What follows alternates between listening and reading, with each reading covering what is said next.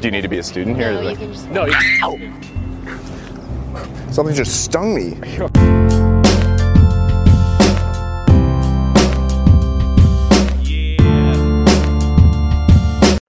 Hello, and welcome to The Stinger, part of the SB Nation of podcasts.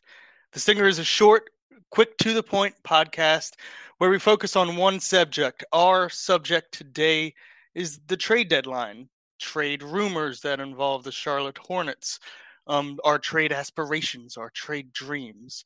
I am Zachary Brown, a writer at thehive.com. And I am joined by a colleague of mine, Chase Whitney, who is also a seventh level mage with a thousand hit points, a practicer of black magic. I will never receive a better introduction in my life. And master of the vision board. How's it going, Chase?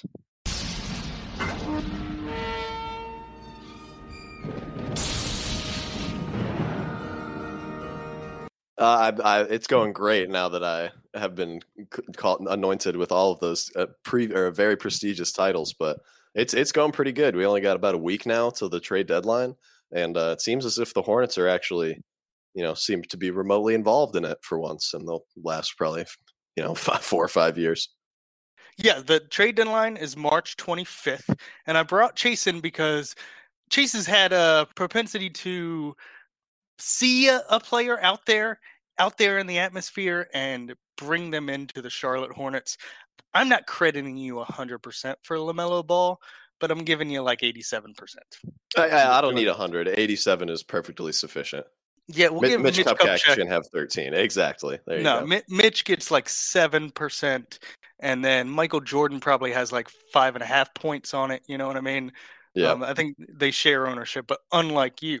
So, Chase, you wrote an article on at thehive.com, and let me tell you something.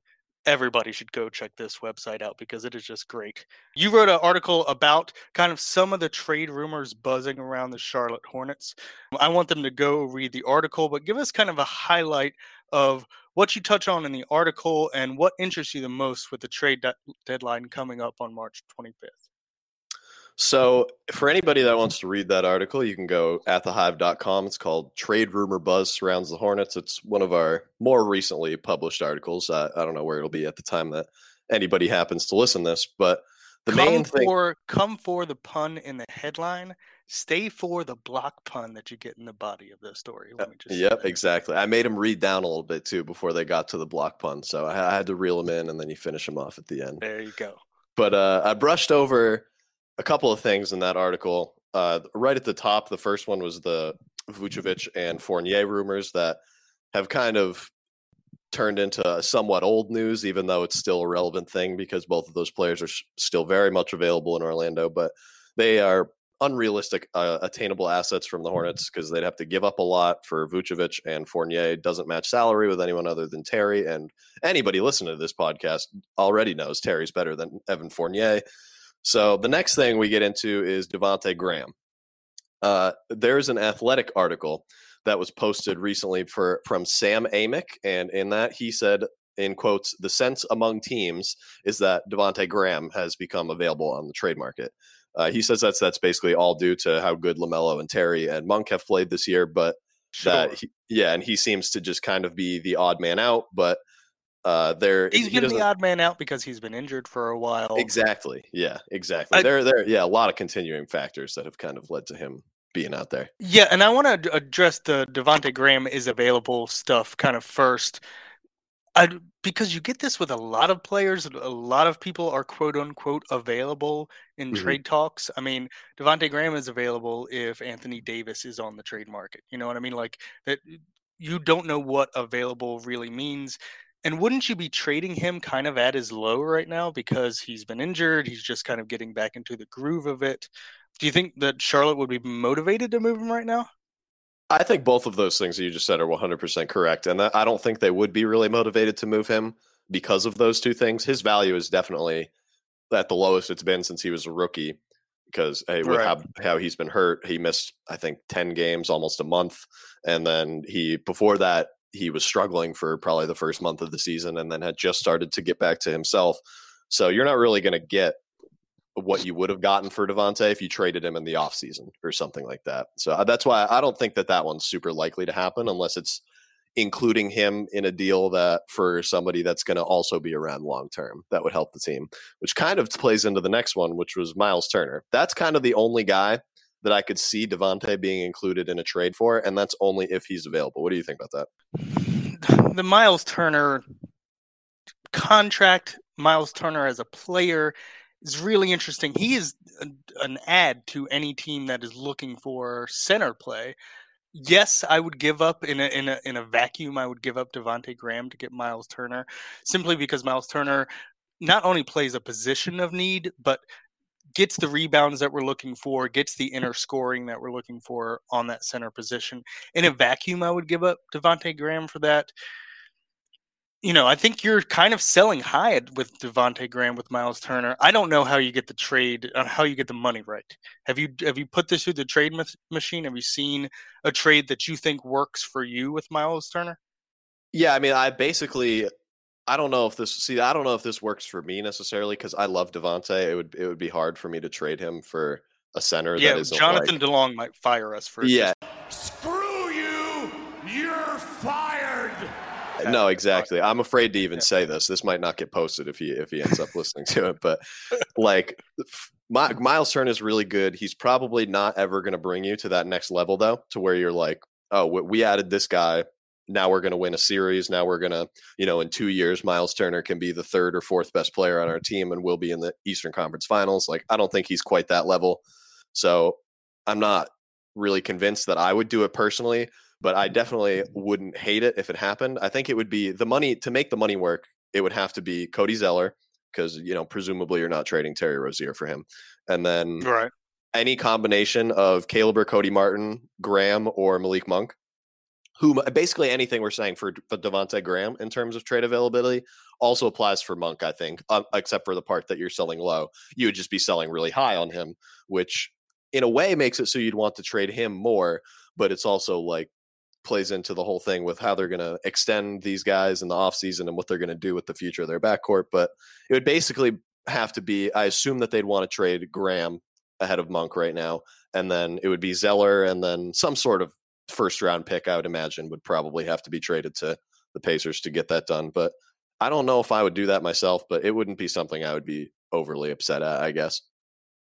For sure. I, I think Miles Turner could be one of those assets that could help the team moving forward.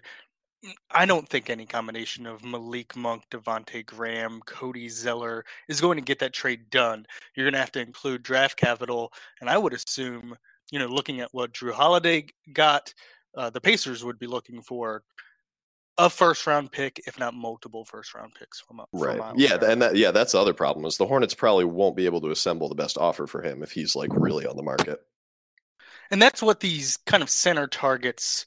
My issue with these center targets is is that we would have to give up. I mean, for Vuk Vukovic, which is I'm murdering his name, and I apologize for that. Vucevic says we have been mispronouncing your name all along. It is not Nikola. It's Nikola. It's Nikola.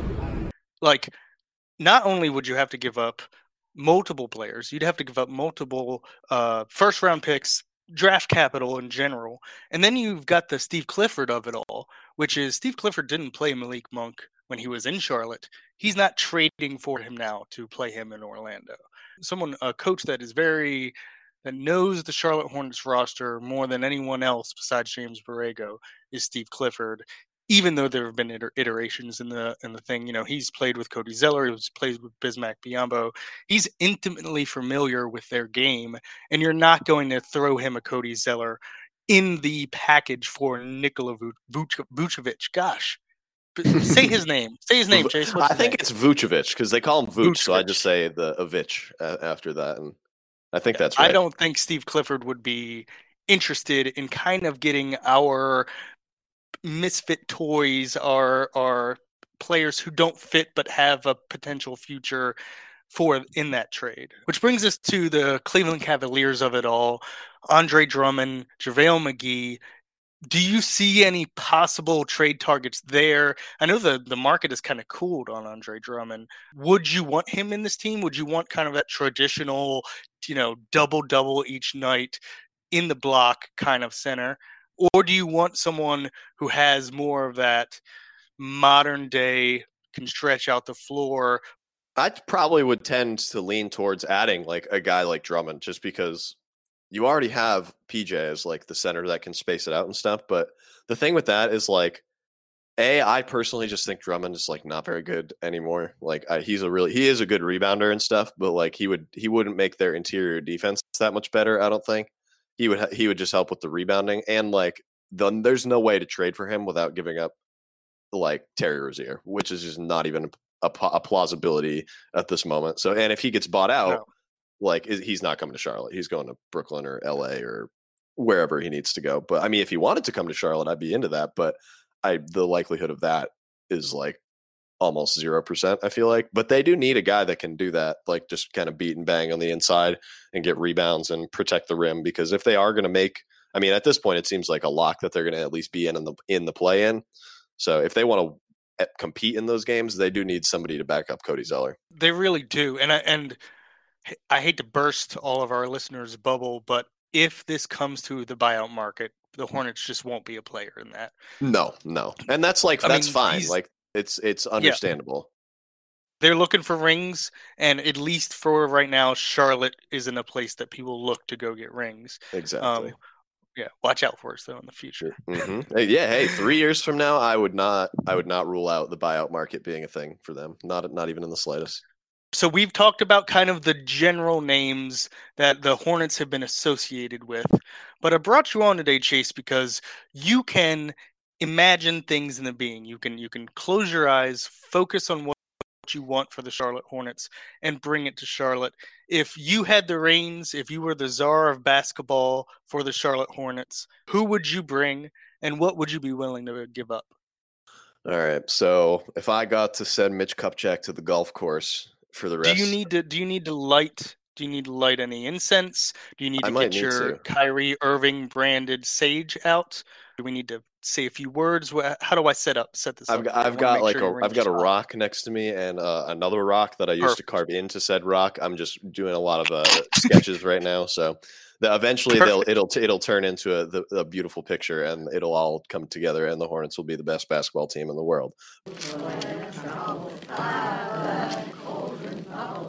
if I were to actually take the reins of this team and like be, somehow be in control of the what happens at this trade deadline, I'm not sure I would do anything. Like, don't like we kind of want to see what we have in this exact like this exact group before we like mess with it in, in any way. Because if PJ can be like your backup center, you want to you want like a large sample size of him doing that, which is more than sure. half a season and be the whole season.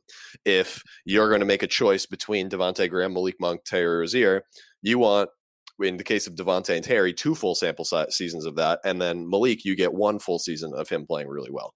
With you, it on top of it all, just generally, you get another season or a full season of watching Lamelo, so that just gives you a better idea of the type of players you want to surround him with. So if it were up to me, like I don't think I would trade anything other than like a second round. Like I would give, I would give up both of the 2021 seconds because they will probably be picks like 55 through 60 because they're via Brooklyn and the Clippers, who will right. almost assuredly be in the five best teams in the NBA when the season Deep is over. Playoff run. Yeah. yeah, exactly. Like the and any player you want at 55 or 60, like you can just sign an undrafted free agent. Like if you're if you're breaking your neck over like a guy that's getting picked 58th, like you're probably not in a very great place as a team, I would say. So I wouldn't worry too much about those. I would give those away for any center that fits under in within the 4.1 million dollars of open cap space that they currently have because they also have a roster space and like, they have a roster spot open exactly yep yeah. exactly that like javale mcgee would fit into that i believe Khem Birch would fit into that uh, if uh, hassan whiteside would fit into that uh, another king center that I like is Richaun Holmes. He doesn't fit into that, but you could include a either Martin twin, either rookie center, uh, Nick Richards or Vernon Carey, or you could get Bismack Biyombo to waive his no trade clause and they could trade w- attach him with two seconds to Richaun Holmes to get him to Sacramento. That's probably not enough to get Richaun Holmes. Perfectly fine. He's really good. I get that. But if that were to arise and be something the Kings would accept, I would definitely do that. The only problem is he's a free agent this offseason. So you risk Yep, trading. to re-sign him. Exactly. You risk trading a young player that, you know, even though it's like, you know, the Martin twins or the rookie centers aren't a main part of your team, that's still a good player, a good depth to have.